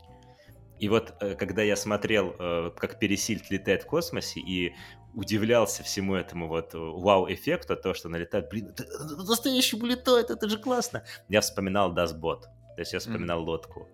И это прям... Я сижу, думаю, круто. И вот как мне, зрителю, который в 10 утра с пивом и попкорном пришел, зачем это? Я вот боюсь, что, к сожалению, львиная доля людей, которые, на которых, типа, это кино может быть ориентировано, в нашей стране, как минимум, mm-hmm. они вот так вот подумают. Вот. Это не проблема этого фильма, это проблема самого эксперимента. Вот, э, я тоже хотел с тобой обсудить, что вот местами, но еще из того, что и космонавты ты это видишь, что реальные, и вот сами вот эти съемки, что некоторые из-за того, что это снято на МКС, это выглядит не так условно завораживающе. Не, да, не так киношно, как могло бы. А, чуть-чуть смещается сознание, что это документальное кино, и вот как какое-то такое творческое, фантазийное и, то, и так далее, просто там обычное художественное кино, вот эта вот документальность и художественность, она вот так вот переплетается, и не то чтобы это прям супер плюс фильма становится. Да, да. Вот. Я согласен это чуть-чуть играет в минус. Ну, и давай вот космос, да. Потом я бы еще сказал вот про концовку буквально пару слов. Последние вот 20 минут, 25, где операция все прошла, нерв чудовищно спал. Uh, у меня вообще сложилось впечатление вот с того момента, как они приземляются. Хотя, может быть, еще до того, как они приземлились, да, там есть, есть вот эти шоты, когда они еще проводят несколько дней на МКС, как mm-hmm. они там все вместе едят, фотографируются, все, все это под музыку, а потом пересильца, соответственно, начинает читать стих, что, что вот там сначала космонавт прочитал стих, да, а в конце еще пересильд mm-hmm. стих в, в песню, который переходит. И вот у меня сложилось впечатление, что вот последние 20 минут как будто бы не Клим Шипенко монтировал, что это как будто бы прям из другого фильма вот такое ощущение, что Эрнст сел, и ты такой, так, как вот у нас делалось раньше, давайте вот это. И какой-то там, не, не знаю, вот эти штампы еще, как ее встречают, что как, и там просто вот последние 20 минут я абсолютно не понимал, зачем они нужны, по притом я абсолютно еще понимаю, к чему это в итоге придет, что будет последний э, кадр, как они с Биковичем, там вот со, сошлись все это, плюс еще как-то с дочерью получилось менее эпично, чем мне казалось, что мне казалось, что вот там, я не знаю, в слезах дочь с ее матерью будет ее встречать, mm-hmm. как, как это будет эпично, она просто приезжает домой, обнимает дочь, все, потом она просто приезжает в больницу, ее тоже никто не встречает как героиню, просто она садится в лифт с Биковичем, они целуются, и типа, все, конец, и типа, начинается вот эта песня, елка, по-моему, в конце исполняет. В общем, uh-huh, uh-huh. вот последние 20 минут вот в каких-то худших традициях пропаганды это все сделано, что вот в, в конце типа, ух, какая мощь, мы при этом не, недостаточно эпика, недостаточно ветки интересно закрыли, и в итоге 20 минут такое ощущение, что их вырезай, и фильм только лучше станет. У тебя такого не было? Нет, я с тобой соглашусь, э, но я бы не относил это как к проблемам э, вот этих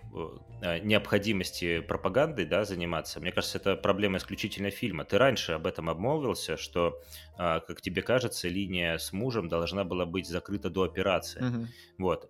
Проблемы начались еще там. И, к сожалению, эти проблемы, как снежный ком, они э, катились вниз к концовке фильма, и в итоге превратились вот в эти вот э, неподъемные 20 минут э, непонятно чего. Э, я просто, я могу сейчас подробно рассказать, как бы в чем обстоит эта самая большая проблема. Э, у тебя, э, мы начали с этого. Ты смотришь то, что на МКС происходит, а на Саспенс и на Эпик на эпичность, это работает плохо. Угу. Но поскольку ты делаешь драму, для драмы нужен эпик. То есть нужен момент, когда Харламов со сломанной ногой забивает победную шайбу, там и так далее, вот эти три секунды э, в баскетбольном матче, э, а этого нету. Как их достичь? Э, я предполагаю, что вполне возможно изначально в сценарии как раз э, была история о том, что для того, чтобы провести операцию, волнующаяся космонавтка, она избавляется вот от э, того груза, который э, э космонавт, космонавт-хирург, волнующийся mm-hmm. космонавт-хирург. Она избавляется от того груза, который э, мешает ей э, провести операцию. А дальше сама операция напряженная уже с саспенсом, что делать, э, сюжетный поворот, э, ружье, э, вот это давай так-то так, ну то есть дальше должно работать так. Но получается, что какую-то эффектную сцену с визуальной точки зрения ты поставил до того, э, как сама по себе сцена эффектная с драматургической точки зрения, mm-hmm. не обладающая эм, визуальным каким-то богатством стоит. И получается, что я очень как-то сейчас коряво сказал, но в общем суть в чем, что очень красивая сцена, которая тянет на эпик, стоит перед э, некрасивой сценой, но эпичной с точки зрения саспенса. Mm-hmm. Но из-за того, что она э, некрасивая, она и не может быть красивой, учитывая условия съемки, она и не может выглядеть эпичной. Ты не можешь визуальными средствами подчеркнуть эту крутость, эпичность ее с, с точки зрения драматургии.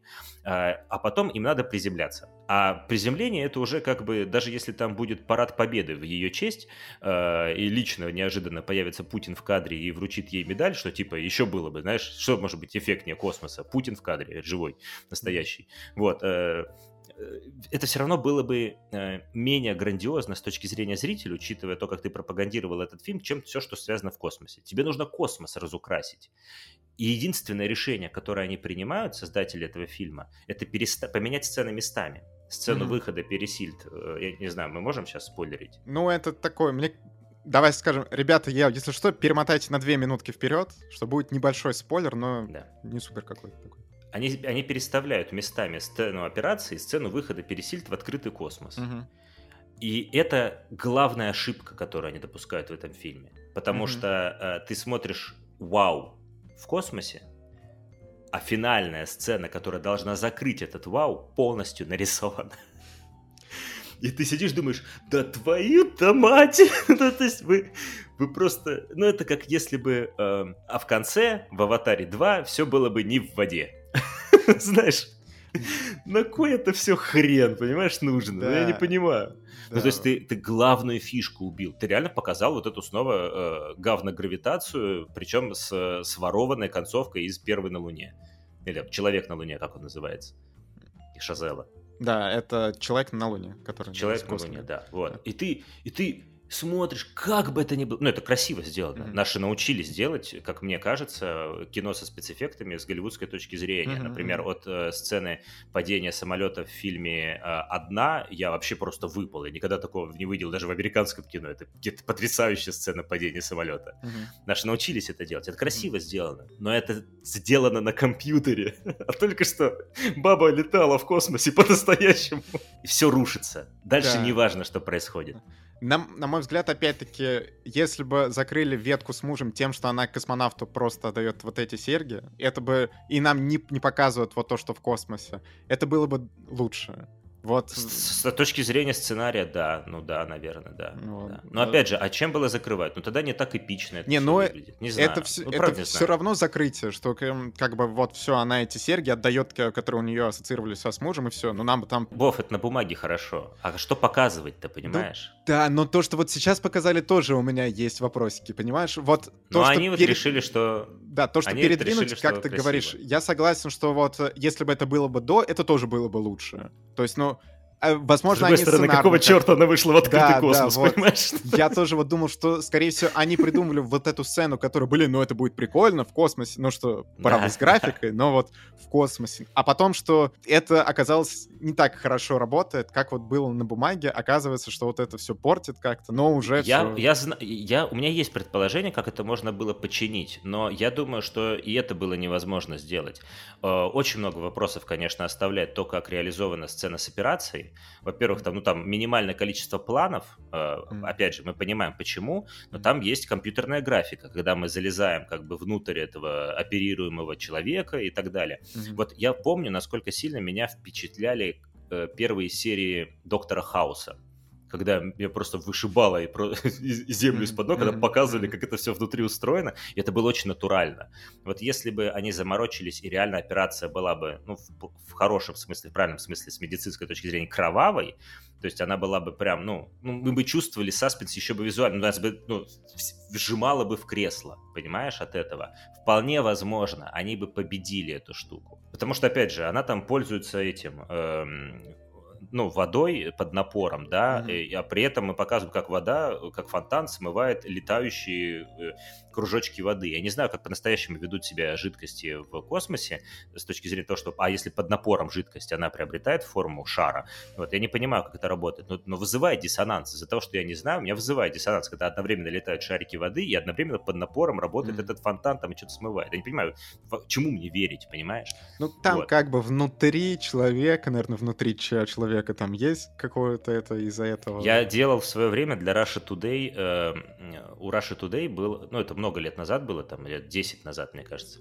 mm-hmm. они делали цикл программ, эм, короче, про то, как развивается наука в России. И вот они как раз показывали то, о чем ты говорил, они показывали, типа, некое будущее ближайшее, то есть настоящее, условное Сколково, но технологии, которые существуют, и в них почти невозможно поверить. Но они, типа, в прототипы, их только испытывают. Mm-hmm. И там была целая серия про операции, про выращивание органов на МКС. И там, mm-hmm. ну, то есть, я, это сильно впечатляло. И вот этот документал, она, правда, по-моему, кстати, так и не вышла, они, по-моему, не выпустили. Мне кажется, у них там финансирование закончится или что-то. Mm-hmm. Но то, что я видел, это сильно впечатляло. Mm-hmm. И вот мне кажется, что если бы, э, ну, то есть э, заморочились бы э, создатели вызова и именно сделали бы настоящую операцию, а так там даже и был шот, когда она ему вводила трубку, трахеотомию делала, ага. и собака, но вы не могли это по-другому спрятать. Но там она прячет руку и вводит ему с той стороны щеки, с противоположной стороны щеки. И это видно. Mm-hmm. Ну, то есть она ему не в горло вводит руку. Mm-hmm. Mm-hmm. Вот. Ну, то есть там прям много такого палева, и вот градуса вот как бы нет. Да, там есть саспенс, то, что, а все, да, он полетит, погибнет, да, но нет, я нашла кустарный способ его спасти. Там это есть, но это все красиво на бумаге. Визуально это все не дотягивает. Там нужен был доктор Хаус. Там нужен был этот, рука ребенка, которая хватает палец. Но тут в оправдании то только можно сказать, что сложно. Э, сложно. Док, доктора Хауса. Все это не, не то, чтобы у нас много кто все это сделает, и не то, чтобы конкретно Шипенко на этом специализируются. Соответственно, вот, знаешь, вот я вижу, что у Шипенко сейчас хорошо удается комедия, и, соответственно, вот то, где вот он уже навострился, мы видим, как комедия работает хорошо. Не то, чтобы он был замечен в каких-то медицинских фильмах, и, соответственно, вот когда нам начинают показывать операцию, ну, там, мне ну, кажется, да, нужно прям бедно, на этом специализироваться. Да, чтобы снято вот бедненько. Да, вот. Операцию хотелось бы помощнее. Так, ну и вот самый финал, после того, как они приземлились, в итоге что скажешь? Тут у меня еще есть одна большая претензия. Значит, как устроена обычно драматургия? У тебя конфликт разворачивается у главного героя на трех уровнях. Это внутренним, то есть что-то внутри ему мешает достичь цели. Внешним, что-то снаружи ему мешает достичь цели. Как, правильно, как правило, это либо стихия, либо какой-то очень ярко выраженный антагонист. Угу. И межличностным. Кто-то сбоку ему мешает достичь цели, там, казалось бы, его союзник. И вот у нас есть тут очень ярко выраженный, неважно, насколько он э, шаблонно написан и плохо сдан в конце внутренний конфликт, что mm-hmm. ей мешает провести эту операцию. У нас есть очень хороший внешний конфликт, это вот болезнь в космосе. Ну, то есть э, у нас нету, кстати, заметьте, в этом фильме антагониста, как вот во всех спортивных фильмах есть чиновник, который там... Да, кстати, я, я вот думал, что человек, который вот э, рядом с Машковым, и который все говорил, что давай все спустим их, давай их соспустим, что он будет выступать в роли будто, ан- да. антагониста, и что там он, он еще про прессу что-то говорит. Я думал, что он да, сейчас да. начнет вставлять палки в колеса, а в итоге это вообще ни к чему не приходит, и я думаю, Да, странно. да, да, он, э, ну вот, э, как, меня это не, не покоробило. Меня сперва это покоробило, но потом я это простил фильму, я понял, почему это сделано, вот, и мне, ну, потому что стихия в данном случае сильнее, чем какой-то антагонист, и, mm. эм, ну, а зачем он тут нужен, антагонист? То есть зачем вводить там, я не знаю, американцев, которые стучатся в стенку, или чиновника, который требует э, срочно по посадки там и mm-hmm. до конца, и на кнопку mm-hmm. жмет. Но оно тут просто было бы лишним. Это было бы, опять же, вот это был бы жанровый штамп, который тут бы кино бы испортил. Вот. И окей, есть сильная внешняя антагонистическая сила, болезнь, которая не дает э, выжить космонавту.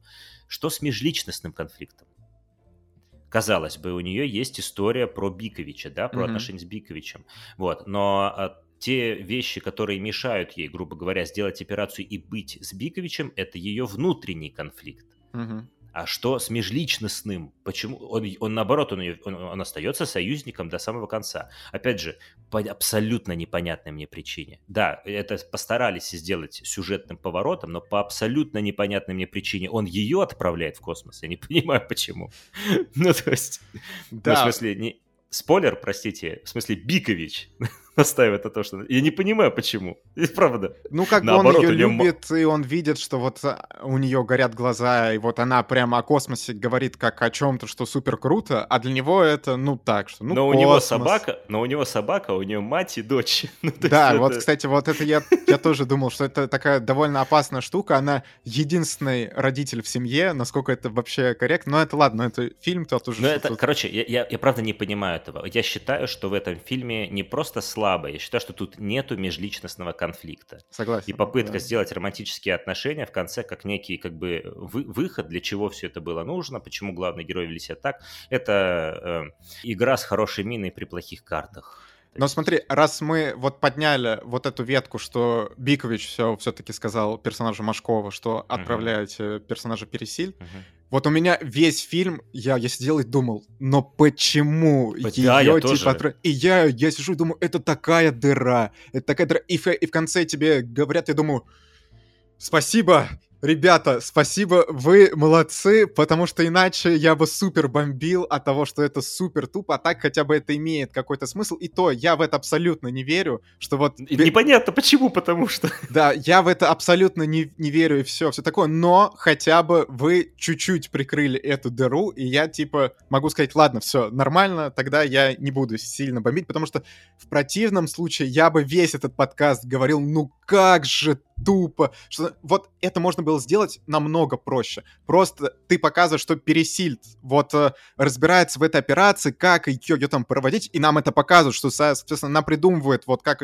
закрепить uh-huh. хирурга, как это, uh-huh. и что, а персонаж Бикович во всем этом не заинтересован, и, соответственно, потом руководство такое, что вот пересить лучше подходит, потому что она все это знает, она сможет сориентироваться в сложной ситуации, но нам просто это не проговаривают. Вот это на самом деле 5 минут, 5 минут времени просто нам показать, как э, персонаж Машкова с кем-нибудь начинает обсуждать, почему лучше отправить Пересильд. А нам показывают просто, что вот он смотрит вот, кстати, это опять супер тупо, вот как в каких-то, не знаю, шпионских э, боевиках, что руководство следит за всеми, вот он следит за персонажем Пересильд и Бикович следит за их да. раз разговором. Плохая сцена, согласен. Да, смотрит сцена. и типа, что вот э, Бикович э, не заинтересован в космосе, она заинтересована, и после этого он такой, ты едешь. А потом в конце нам объясняют, что, ну, чуть более глубоко там все. Вот это, конечно, ну...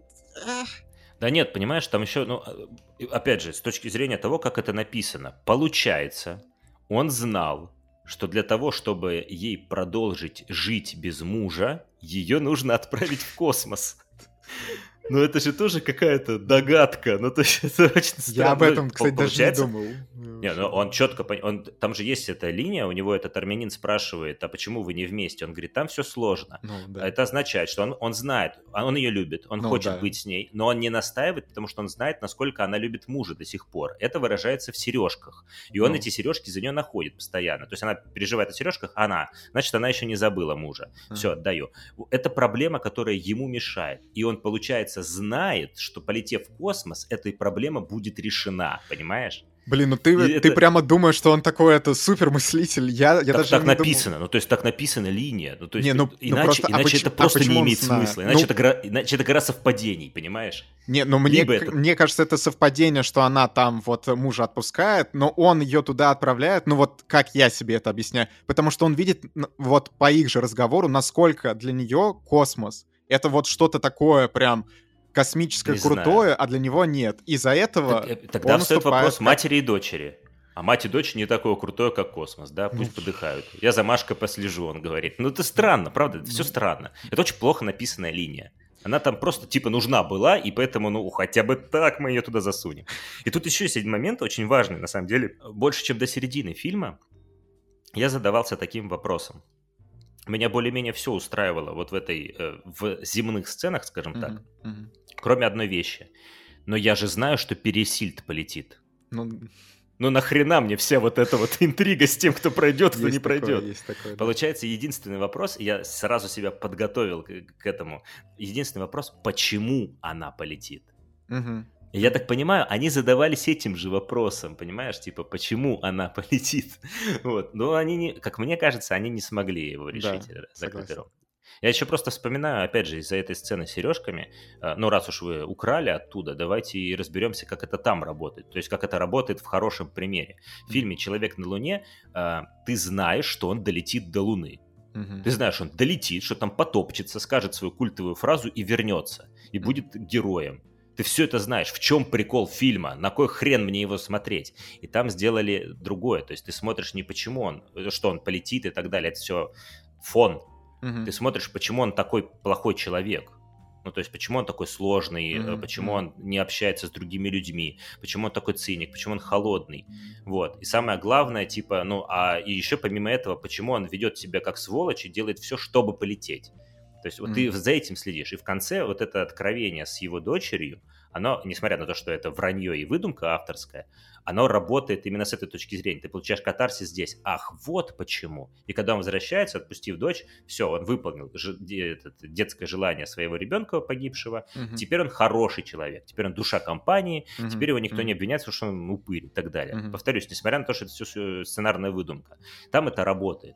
Тут это не работает. Согласен. Вот еще, знаешь, мне кажется, что э, вот я знаю, потому что у тебя спрашивал, я знаю свои ощущения, что нам в целом фильм понравился, но мы прям на него накинулись. И в целом, вот когда обсуждаешь это кино, ну видишь, что минусов в нем довольно много вот много, на всех этапах. Много.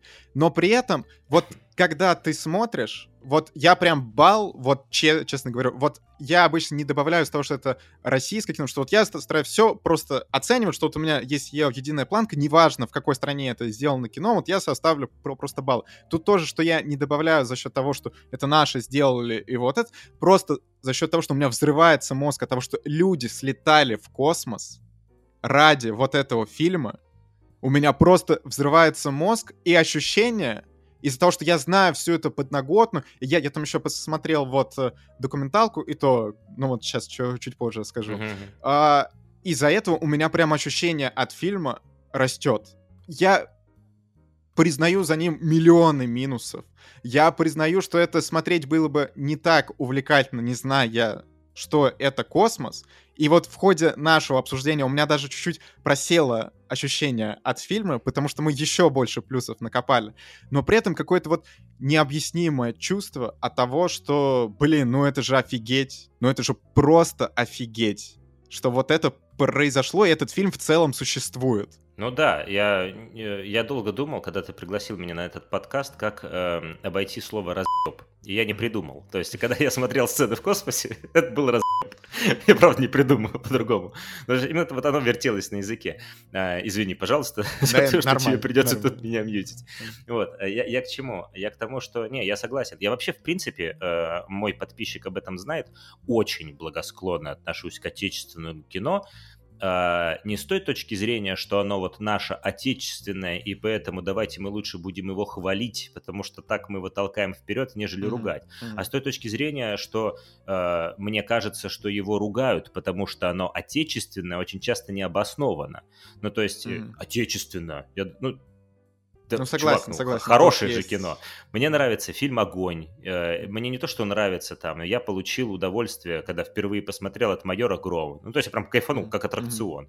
Mm-hmm. Мне даже «Чернобыль» с Козловским нравится. Чувак, я к «Викингу» не испытываю столько негатива, как большинство людей. Ну, то есть я посмотрел масштабное кино, которое там раньше в нашем кино не видел. Мне «Сталинград», я спорил с э, Женей Шелякиным, режиссером, mm-hmm. по поводу «Сталинграда», когда он вплевался и говорил, что ну это же плохо, ну то есть нельзя, чтобы такое было. А я ему говорю, что, чувак, вот это нужно было. Ну, то есть это человек, который в сценаристике не очень, как бы, да, но он сделал супер-мега крутой клип и доказал, что все остальные могут. И после этого реально же начались, ну, то есть mm. качественные фильмы и с графикой, и с такой, и совсем. Ну, то есть это, это некий этап, который нужно было пройти. Вот. И это мне нравится много русского кино, а иногда попадаются какие-то вот э, вообще золотые самородки. Вот из разряда э, я остался в невероятном восторге э, от э, казни э, mm-hmm. и от уроков фарси. Ну, то есть я просто, меня кошмар, у меня взорвалось мозг о том, как это, взорвался мозг от того, как это, как это потрясающе и написано, и снято, и mm-hmm. выглядит. Mm-hmm. Вот, вызов относится больше вот к огню, к я не знаю, там, э, Чебурашку я не смотрел, вот к, к майору Грому, э, я получил удовольствие, посмотрев этот фильм, там, к Чернобылю Козловского, я получил удовольствие, mm-hmm. посмотрев mm-hmm. этот фильм, я не разочаровался, я нашел много минусов, но при этом я посмотрел хорошее кино, хорошо провел время, вряд ли я к нему еще вернусь. Я прям очень сильно согласен с твоей мыслью, что у нас вот я скорее против того, что люди заранее предрасположены к тому, что раз это российское кино, значит это плохо, и у нас как-то вот, я, если свое, то фигарит. Вот я с, этим прям согласен, что не супер много всего российского, что мне нравится, но в каждом году вот есть какой-то фильм, который вот прямо у меня западает, и опять-таки у нас есть формат большой разговор, что так или иначе в 15 лучших бывает, что вот у меня там какой-нибудь фильм российский зайдет, ну вот 15 лучших фильмов года, обязательно у меня там что-то будет. Вот в прошлом году «Казнь» я тут уже отмечал, но вот прошлый год не такой сильный, как предыдущий, мне показалось. Но там много причин, в том числе с ковидом и так далее. Сейчас с вызовом. Я не уверен, что в конце года я буду говорить, что это как фильм, который меня прям сильно поразил, я его там ставлю в один из лучших фильмов года. Наверное, нет, но вот чисто с точки зрения эмоций, которые я получил от всего процесса, вот до того, что я читал о фильме, я посмотрел, потом, что я после этого посмотрел об этом фильме, это прям уникальный experience, и я, ну, в целом рад, что такое кино есть, и что вот мы можем... Вот очень интересно его обсудить. Вот смотри, по сути, мы задумывали там в течение часа это обсудить, и мы не можем остановиться, потому что тут очень много разных деталей, да, да, которые да. так или иначе хочется обсудить, а на самом деле еще столько же есть деталей, которые я бы обсудил, да. но просто тогда это такой хронометраж не резиновый будет, что просто невозможно. Вот. Ну, давай я вот подытожу наши с тобой мысли, попробую подытожить. Мне кажется, что ты со мной согласишься в этом плане. Если мы говорим, что кино должно э, развлечь, э, донести какую-то мысль, э, ну, то есть современное кино, к mm-hmm. которому мы привыкли, э, то «Вызов», наверное, это э, кино, которое, ну, не сильно классно справляется с обеими задачами. Но при этом, если мы говорим о том, что кино еще э, это не только а, способ развлечения в торговом центре, но еще это и некая техническая какая-то индустрия, некая э, экспериментальная форма повествования и так далее, то я уверен, что фильм «Вызов» займет в... Ему придется это сделать, по-другому не получается. Займет в мировом кинематографе, э, именно в мировом, э, может быть, чуть низшее место, но примерно такое же место, как там «Русский ковчег Сакурова». Потому что не сказать, что я с удовольствием бы «Русский ковчег Сакурова» посмотрел бы во второй раз.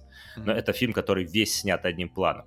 Вот. Э, посмотрел бы второй раз. Но из-за того, что как это сделано, что это из себя представляет, это мировой феномен. Mm-hmm. А этот фильм «Вызов» — это, ну ты как ни крути, каким бы он не был бы там э, слабым со сценарной точки зрения или с художественной точки зрения, это первый фильм, снятый в космосе. И то, как в итоге была выполнена эта задача, э, достойно похвалы.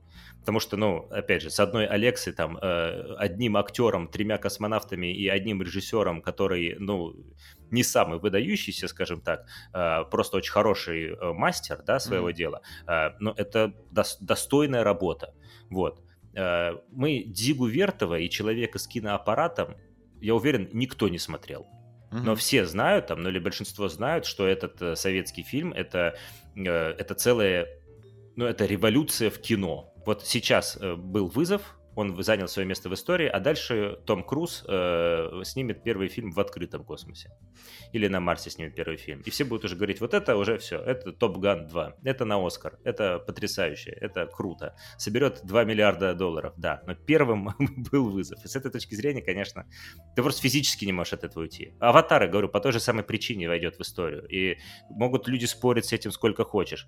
Это не важен сюжет. Фильм делался по другой причине. Ну, mm-hmm. что скрывать. Сюжет — это лишь э, фундамент, на котором это держится. Этот фильм точно войдет в историю. Он, он изменил кинематограф. Правда, там не лучшее время, скажем так, опять-таки, и создатели тоже, вот они изначально, когда все это задумали, они надеялись вот на прям общий мировой хайп, да, да. но да. вот не, не лучшее время. И вот э, в заключение я прям кратко бы перед тем, как там, ну, я бы поставил оценку, не знаю, там не все э, хотят составить оценки, я понял, просто обычно я использую там свою страничку на кинопоиске, составлю оценки, uh-huh. и мои коллеги, вот, что я, если захочешь, в, в конце поставим и ты оценку. Вот, я бы сказал быстро про промо, мне кажется, это самая большая проблема этого фильма с точки зрения, что вот мы с тобой из-за того, что увлекаемся кино, вот все вот это читали, а на мой взгляд, э, вам мало просто по Первому каналу время от времени рассказывать про вызов. Я не знаю, вот то, что они на новогоднюю ночь показали тизер, это там добавило фильму узнаваемость,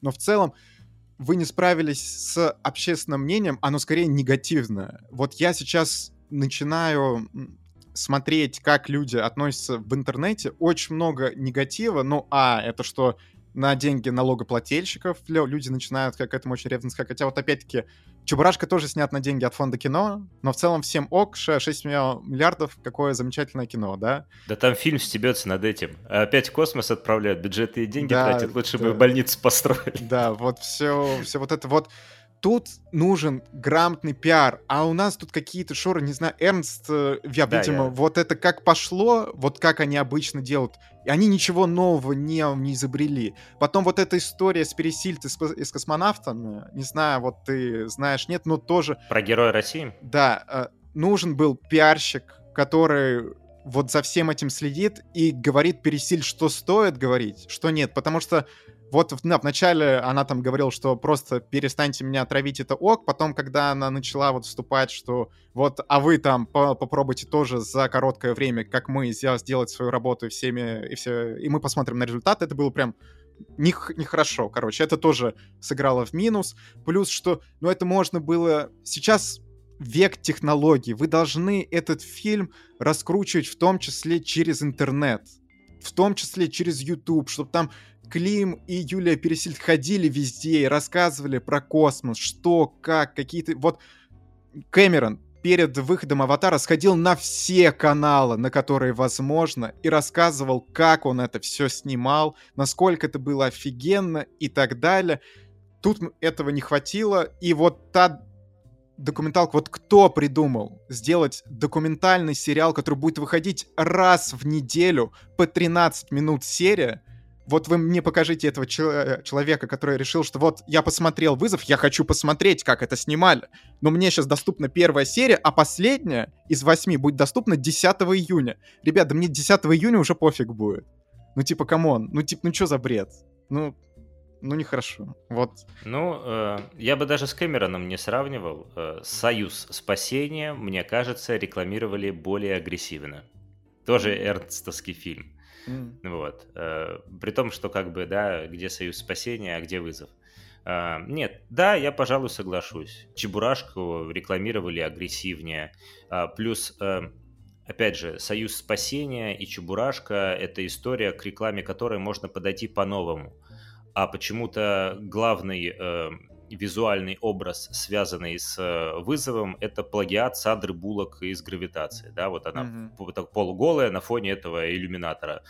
Ну, вот, э, ну, это странно. По мне так это очень странно. Да, я абсолютно с этим согласен. Единственное, ну, как бы я в промо не секу. То есть, может быть, мы просто что-то не знаем, да, э, в этой теме. Я сомневаюсь, что дело в бюджетах. Типа, дело все вообще потратили и, и нету денег на рекламу. Вот. Нет, я не думаю, что так. Вот. Я не знаю, в чем причина. Вот. Да, я ну, про сериал, конечно, я не знал об этом. Не о том, что сериал документальный вышел, mm. не о том, что он с таким странным графиком идет. Не знал. Ну да, это все промахи. Я... Странно, что это Эрнст допускает. В чем в чем, а в маркетинге Эрнст, мне кажется, в нашей стране царь бог. Поэтому... Ну, короче, вот как-то вот тут я прям ощутил недоработку. Ладно, давай в итоге, а, если подводить итог, и бал.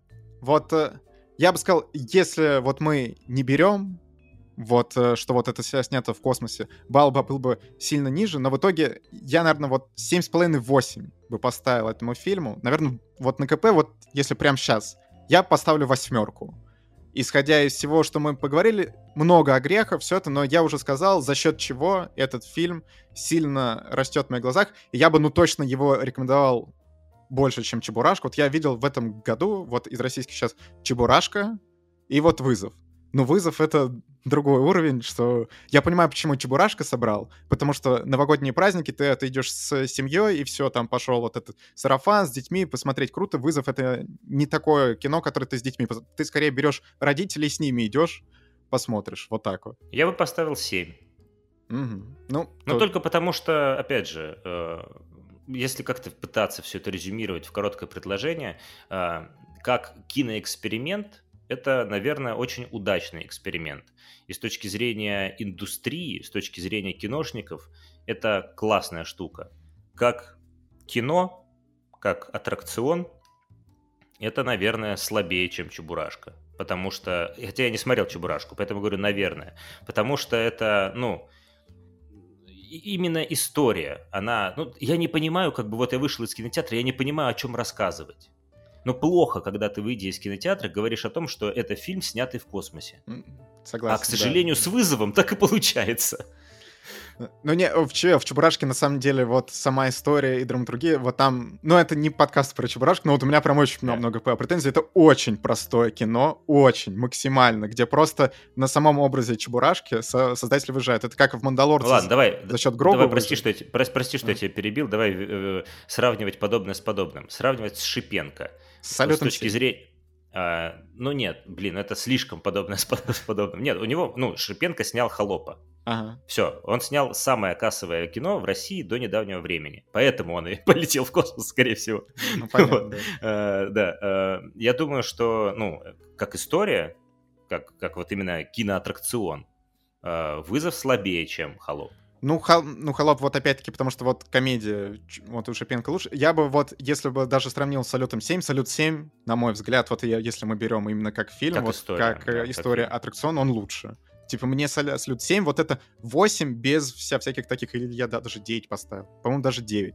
Вот, что вызов, ну, прямо слабее. В этом, слабее. вот, это, конечно, чуть-чуть расстраивает.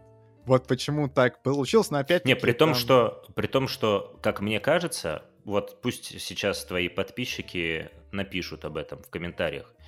Как мне кажется, э, даже со сценарной точки зрения у этой истории был большой потенциал, потому что историю о том, что врач должен э, поехать в место, куда он не поехал бы никогда для того, чтобы провести там сложнейшую операцию mm-hmm. в этих диких условиях, даже если такая история и была, она не настолько шаблонная, чтобы с ней нельзя было э, играться, крутить ее, а тут еще, ну, потрясающий сеттинг.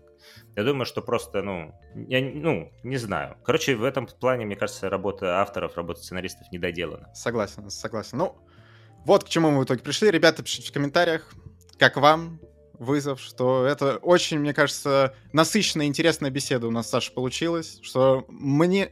Вот, с одной стороны, я думал, что из того, что у нас более положительное впечатление о фильме, что слишком много плюсов мы начнем и не не дохейтим фильм, потому что там много проблем, но теперь у меня есть ощущение, что мы чуть перехейтили. С другой стороны, ну, если кто-то из создателей смотрит, э, ребята, что я сам понимаю, как э, создатель не такой крупный и не фильмов и, и так далее, что иногда очень важно оценить фидбэк и как это получилось. Мне кажется, ну, очевидно, что «Вызов» — это кино не без проблем, но и не без плюсов. Вот.